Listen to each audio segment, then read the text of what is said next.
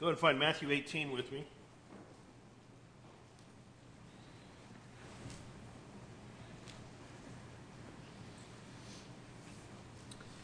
Matthew 18. I'd like to just start with a verse here. Matthew 18 and verse 15.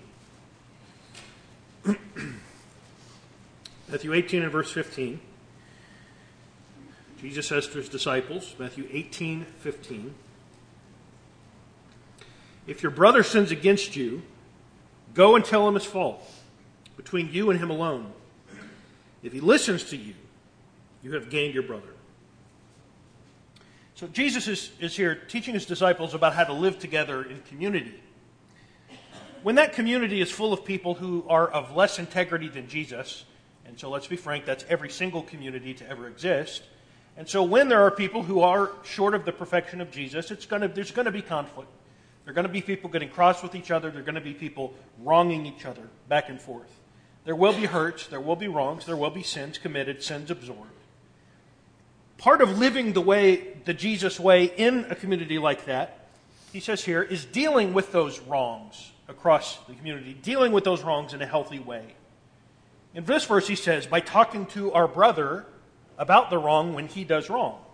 Talking to our brother. Not talking to everyone but that brother, but talking to that brother.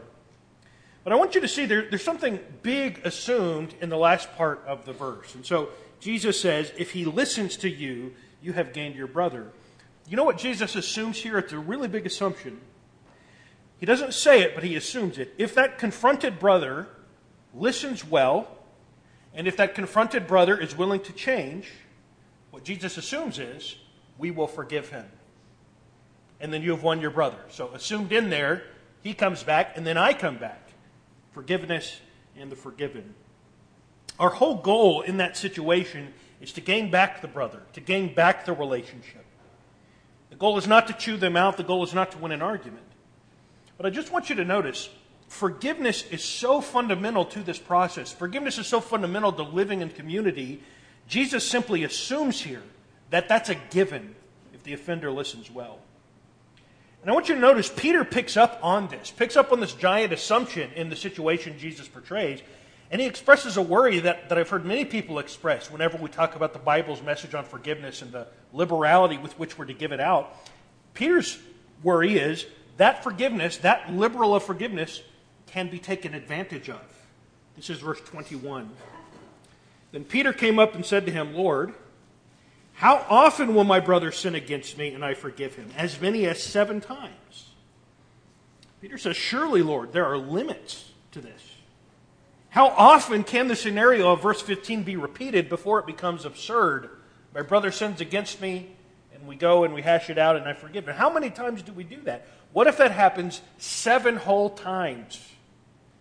It's worth noting that um, the rabbinic advice at the time was that forgiveness should be offered a maximum of three times for the same offense. And so Peter thinks he's chosen a way above and beyond number when he says up to seven times. But to this, Jesus says in verse 22, I do not say to you seven times, but 70 times seven.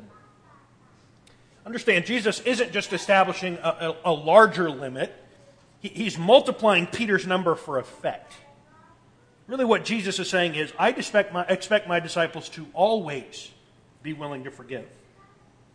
Forgiveness is a constant theme in Jesus' teaching. It's something fundamental to our relationship with God, and it's something that's fundamental with our relationship to one another. Jesus says we must be willing to forgive on an ongoing basis. We must be ready to forgive, and we must be ready to mean it. We must want the restoration of our relationship. We must want to gain our brother more than we want to avenge the wrong they did. So, what I want us to think about this evening is how to forgive and mean it. Jesus, of course, lives forgiveness. Jesus forgives people who have sinned horribly against him, and when he forgives, he always means it. He dies so the world can be reconciled to his Father and he invites us in many passages to share his forgiving heart.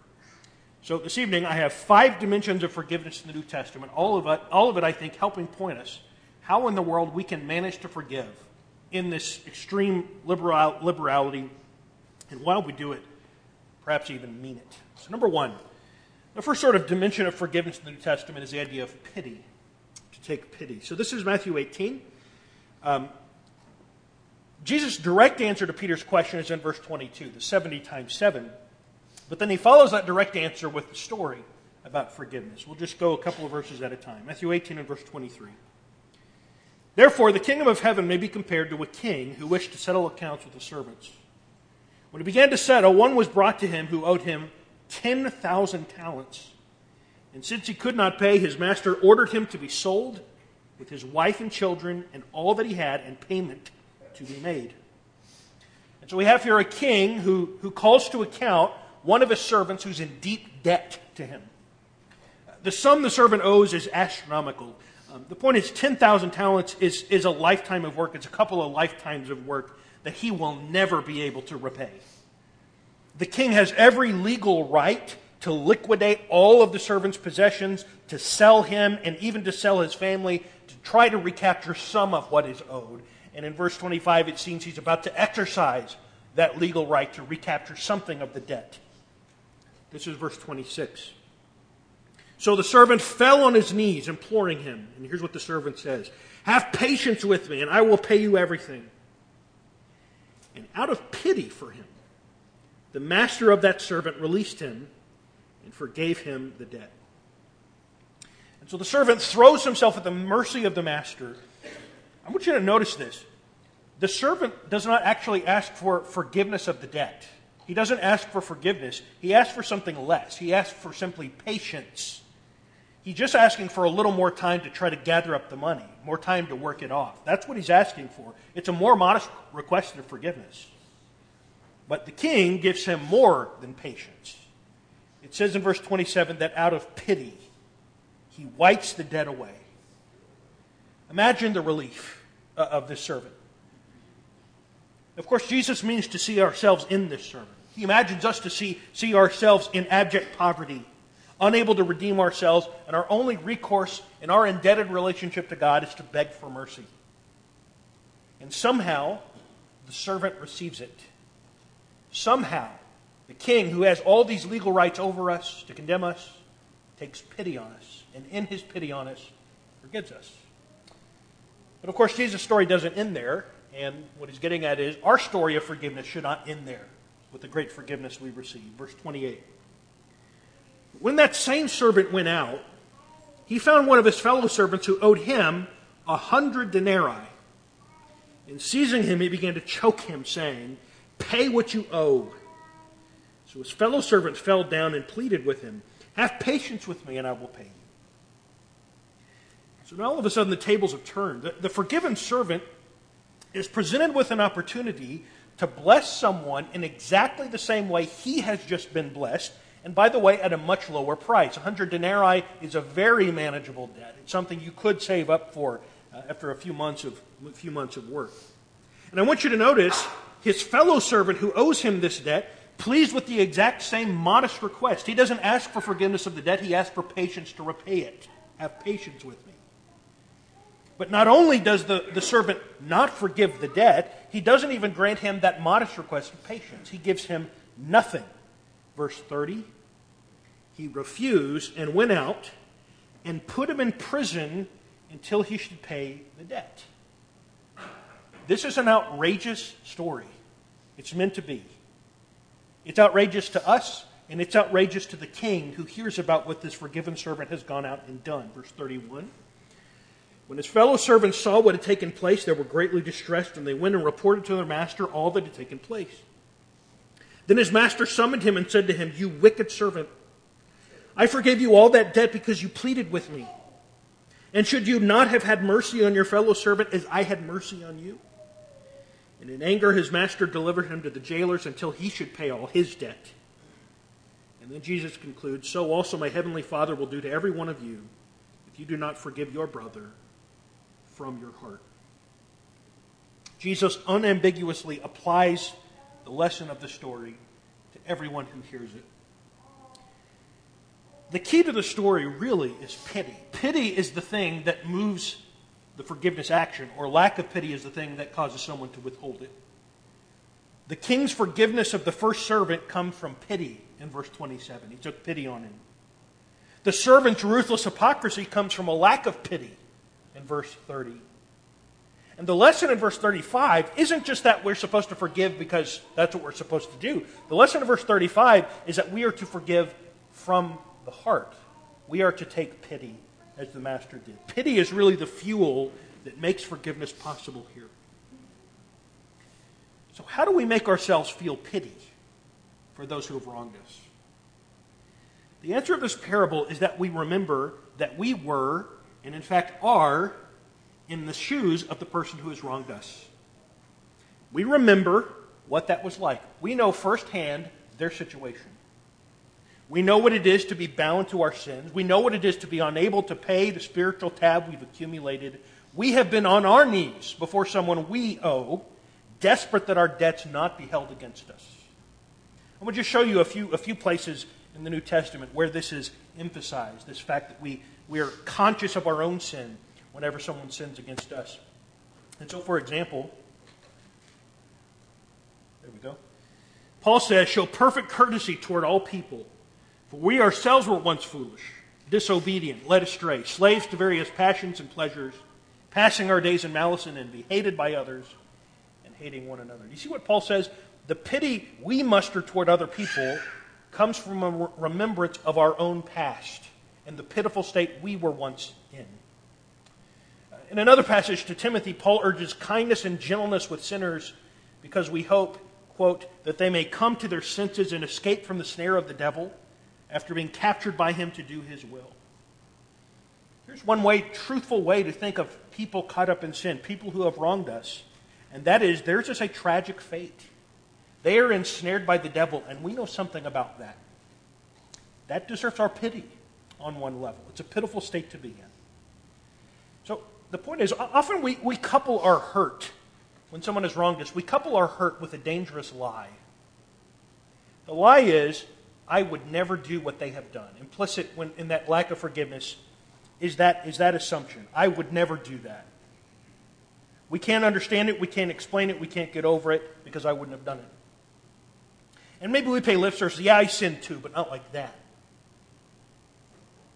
But the fact is, we have sinned. And as is the case with all sin, we've hurt someone in our sin. And our sins are not somehow fundamentally different from what others have done to us. And yes, there are differences in degrees, and there's differences in public exposure, and there's differences in the relative scandal associated with sin, rightly or wrongly. But we have to admit, in every case, we have sinned just like the person who has sinned against us. We have hurt other people. We have accrued, accrued a spiritual debt we cannot repay. That's the point of the story Jesus tells in Matthew 18. Pity is the thing that helps take the edge off of the sins of others, seeing them as something more than just a monster who has hurt us. We take pity on them. Second dimension of, of forgiveness, meaningful forgiveness, is this image of setting them free. So this is back in Matthew 18. I want you to notice what Jesus says will happen if we are able to get through to the person who has sinned against us. This is Matthew 18 and verse 15 again. If your brother sins against you, Go and tell him his fault between you and him alone. If he listens to you, you have gained your brother.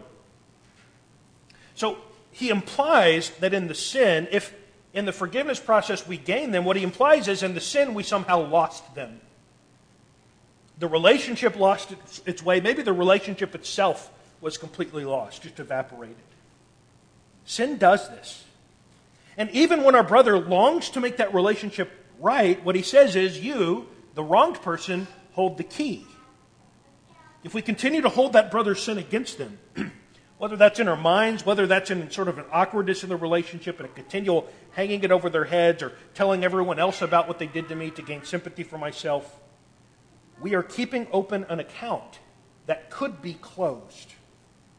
We tie our brother to his past. We redefine him as the worst thing he has done to me. In a sense, we keep him in slavery to his sin. This is why forgiveness is painted by the New Testament writers as an act of love. And so this is what Paul says in Ephesians 4, the end of Ephesians 4. He says, Be kind to one another, tenderhearted, forgiving one another, as God in Christ forgave you. Therefore, be imitators of God as beloved children and walk in a love, as Christ loved us and gave himself up for us, a fragrant offering and sacrifice to God. See, kindness involves not just pleasantries and conversation, not just holding doors open for people sometimes. It involves actively putting away evils of people that they themselves are trying to put away. We act in love by forgiving them. We help them wipe the slate clean as much as we have the power to do so. Now, this doesn't, this doesn't mean, by the way, this doesn't mean we have to immediately trust someone uh, who's damaged that trust in a serious way. So, for example, you know, if it comes out that the church, church treasurer is pilfering money and he repents of that sin and we forgive him as we ought to, that doesn't mean he's entitled to be restored to his position as church treasurer the following Sunday. Shouldn't mean that. It doesn't take away the consequences of sin if we forgive someone. But it does mean that we long to set the other person free from their sin so that they can grow to be someone different than that sinner. That is what God has done for us. He has set us free from our sin. He has told us we need not be defined as the worst things we've ever done. And now, we want to help give people that freedom we ourselves have experienced as much as we are able. We want to be set free just as we were. Number three. Here's a third image in the New Testament that relates to forgiveness. Clean out the poison. This is Ephesians 4. Turn with me here, Ephesians 4.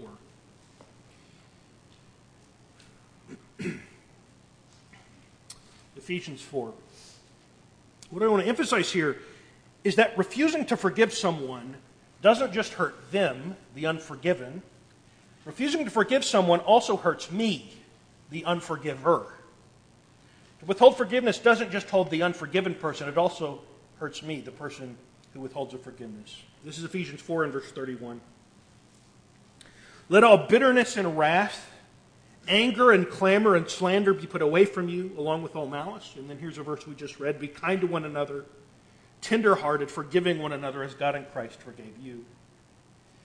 So in verse 31, Paul teaches us to pay close attention to our emotional responses to hurt and to replace those with tenderhearted forgiveness in verse 32, a forgiveness that is mindful of the forgiveness we've received. And, and part of what he's getting at in verse 31 is that what begins with, with righteous anger at wrong, righteous anger at the fact that sin has occurred and I've been the victim of it, and there should be a righteous anger at all sin. What begins, what can begin as righteous anger, can very quickly turn into unrighteous anger and other toxic emotions that totally derails our spiritual walk. And so he lists them. He lists how righteous indignation turns to unrighteous indignation in verse 31. One of the words he mentions is bitterness, Bitterness is, is long term resentment. It's a grudge that indefinitely affects our perception of that person who has hurt us and sometimes affects our perception of the entire world. And so the person who hurt us, we now find fault with everything they do. And we second guess all of their motives and all their words. And if someone dares say something in praise of that person, we laugh sarcastically because they, how silly that is that you could possibly say anything good about them. We cannot think of them as ever doing anything good. That's bitterness. Another word he uses is wrath. Wrath is an anger that is short and intense. We might call it rage. But he also mentioned something else that's different from wrath, and that wrath can turn into a longer lasting anger, he says, which is a more, a more constant, habitual state. We can become accustomed to being angry. We get in the habit of sort of peeling off emotional scabs and keeping the wounds fresh and keeping, stoking the outrage about it. And so the anger never really goes away. It just sort of hardens and becomes a, a constant companion. Clamor is another word. Clamor is when anger boils over into an explosion of ang- angry words. But then slander is the next one. Slander is when the anger simmers at a lower temperature and is sort of let out in calculated dribs and drabs. Think of it this way if clamor is a bomb, slander is a poison dart. We sort of share our contempt of that person with others. We, we tell the story in a way that harms their reputation and spread it to the extent that other people will hate the person as much as I do. And the scariest word of all is probably the last one in verse 31 malice.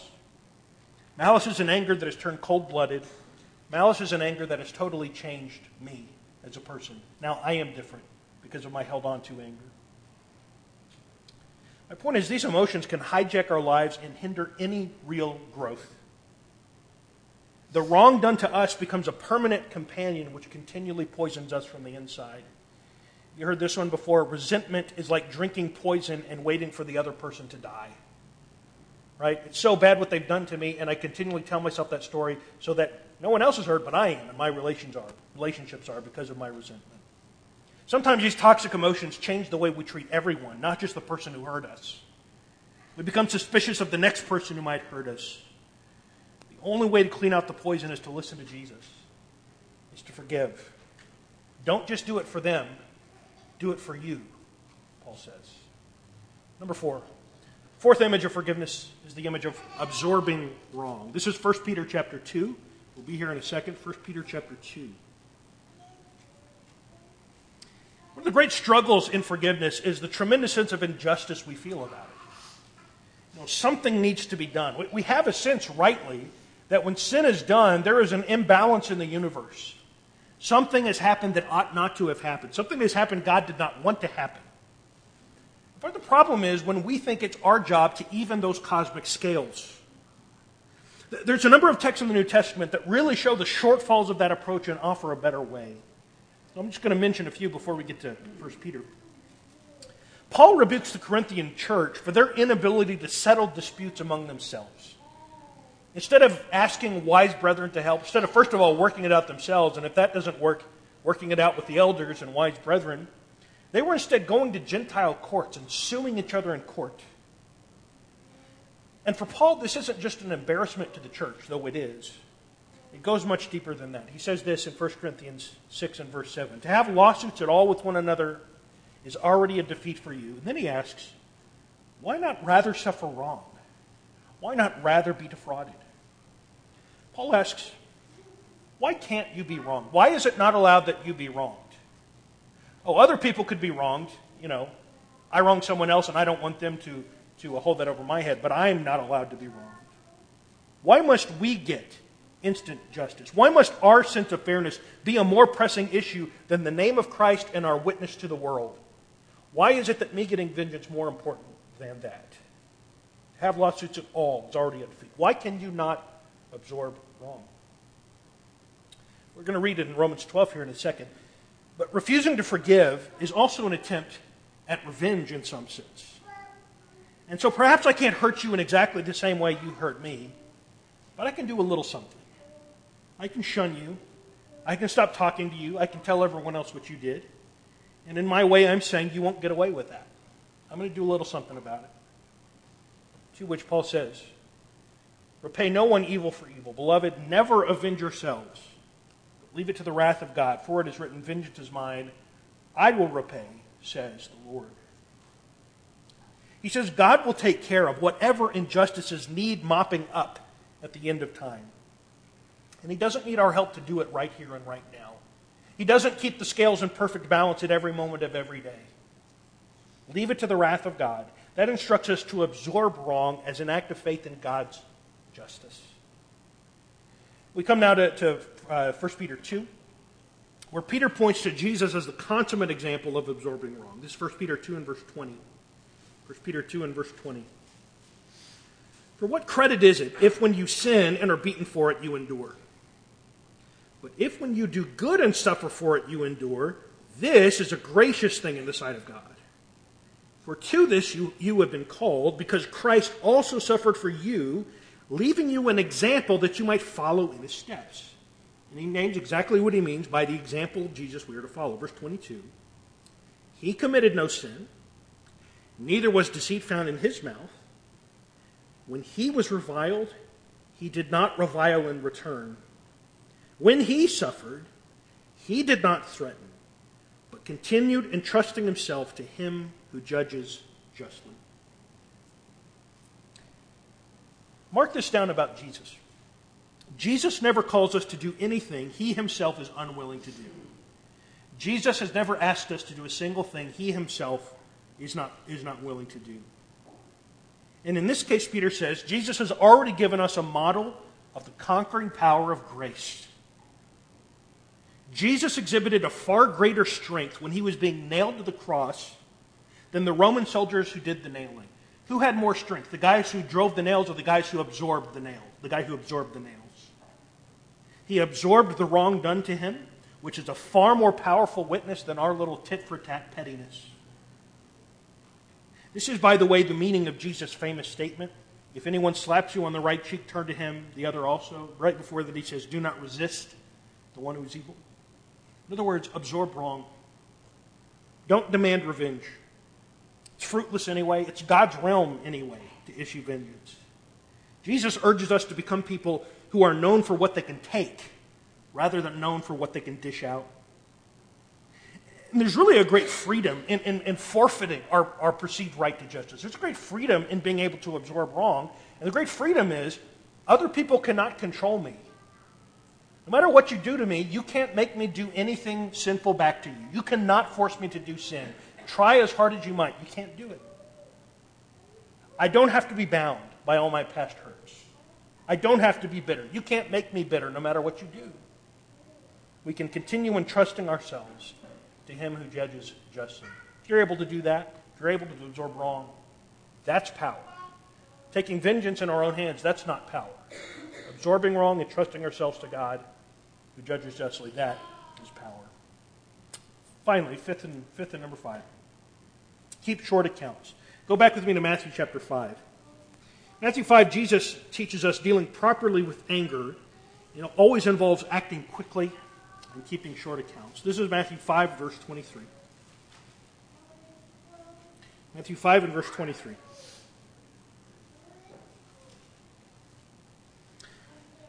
Matthew 5:23. So if you're offering your gift at the altar and there remember that your brother has something against you, leave your gift there before the altar and go.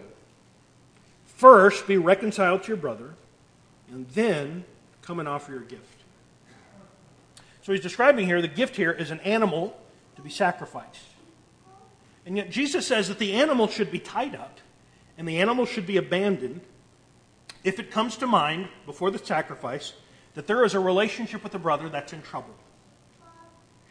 And, and really, what, what's startling about this example is, is the urgency of it and sort of the inversion of priorities that religious people would tend to hold. Jesus says worship is a lesser priority than resolving relational conflict immediately. Paul echoes, echoes this when he says, Be angry and do not sin. Do not let the sun go down on your anger and give no opportunity to the devil. Ephesians 4 26 and 27. Do something. Do something about it now. Seek resolution today. Close out the account as soon as you can. Both Jesus and Paul want us to see that Christians can simply not afford to hold and nurse grudges.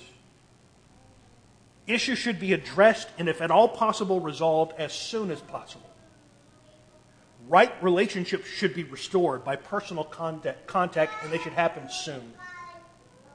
This protects our heart, this protects our brother's heart, this preserves peace in the community. This ensures that my worship actually means something to God and it's not just rank hypocrisy keep short accounts. Now, I understand. I understand this intellectually, and I understand it a little bit experientially and emotionally. I understand the deep difficulty involved in forgiving and the difficulty involved in meaning it and not just saying the words. But the fact that doing what Jesus says is difficult doesn't mean we don't have to do it. It just means we need to exercise faith and emulate Him, even if it is difficult. But I'm also not just browbeating you this evening into doing something you don't want to do. That's not my forgiveness sermon. Forgive, you have to, or else you'll go to hell. Though that's a message that we need to hear sometimes. But what I really want you to see is that there is great blessing in Jesus' insistent that we deal with our resentment and that we learn to forgive. There is great blessing and great wisdom in these words. Just as we have found great blessing in being forgiven by God, we can become instruments of bestowing that blessing and sharing God's forgiveness with others. We can be conduits of that sort of thing to our brothers and sisters. You know, Jesus gave us a daily prayer that encapsulates everything I've been trying to say. Give us this day our daily bread and forgive us our debts as we also have forgiven our debtors. Notice again the taking for granted of forgiveness. We've already done it in Jesus' prayer, as we have forgiven our debtors. We've already done it when we go and ask for forgiveness. That prayer keeps us from building up resentment. That prayer keeps our hearts from the poison of bitterness and wrath. That prayer keeps the priority of forgiveness before us. It keeps us aware of our own need for God's forgiveness and how it's tied to our willingness to extend forgiveness to others. People can hurt us. Walk on the earth long enough, and it'll happen many times. But the hurts done against us don't have to poison us. You know, what the devil wants to do, and when he does it, it's really a pretty genius thing. What the devil wants to do is turn wrong done to us into wrong happening within us. What the devil wants to do is to kill two souls with one stone. Yes, he can get an evil person to do something evil against you. That's easy enough for an evil person to hurt to hurt a righteous person. But the genius is using that hurt against the righteous person to now create sin within that righteous person and the bitterness and resentment that builds up. The devil wants to turn the wrong done to us into wrong within us. Jesus is trying to show us in how we respond to the wrong done to us, we can actually save ourselves and perhaps even get through to the person who wronged us and save them too. What Jesus wants to do is to save two souls with one stone, to cause the sin against us to redound to forgiveness and redound to God's glory. Forgiveness is the way we were saved from Satan. And it's how we can help save each other from him too, whenever we are willing to forgive one another. So, even all that said, it's easier said than done how to forgive and mean it. But I hope that these images will help us in this very difficult. Maybe there's someone here this evening that realizes your own standing with God is not what it should be. You need to seek His forgiveness. Maybe your sin has been a withholding of forgiveness or resentment building up in your heart. Whatever your spiritual need, we stand ready to help you, to pray with you and for you right now as we stand and sing. Hear the sweet voice of Jesus say, Come unto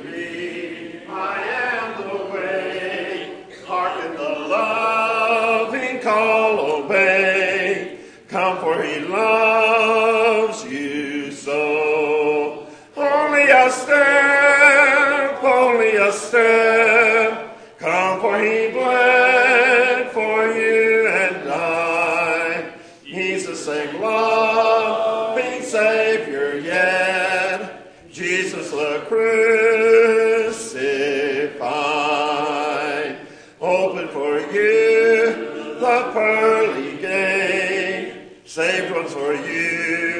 Now watch and wait. Terrible thought to cry too late. Jesus, I come to thee. Only a step, only a step. Come, for he bled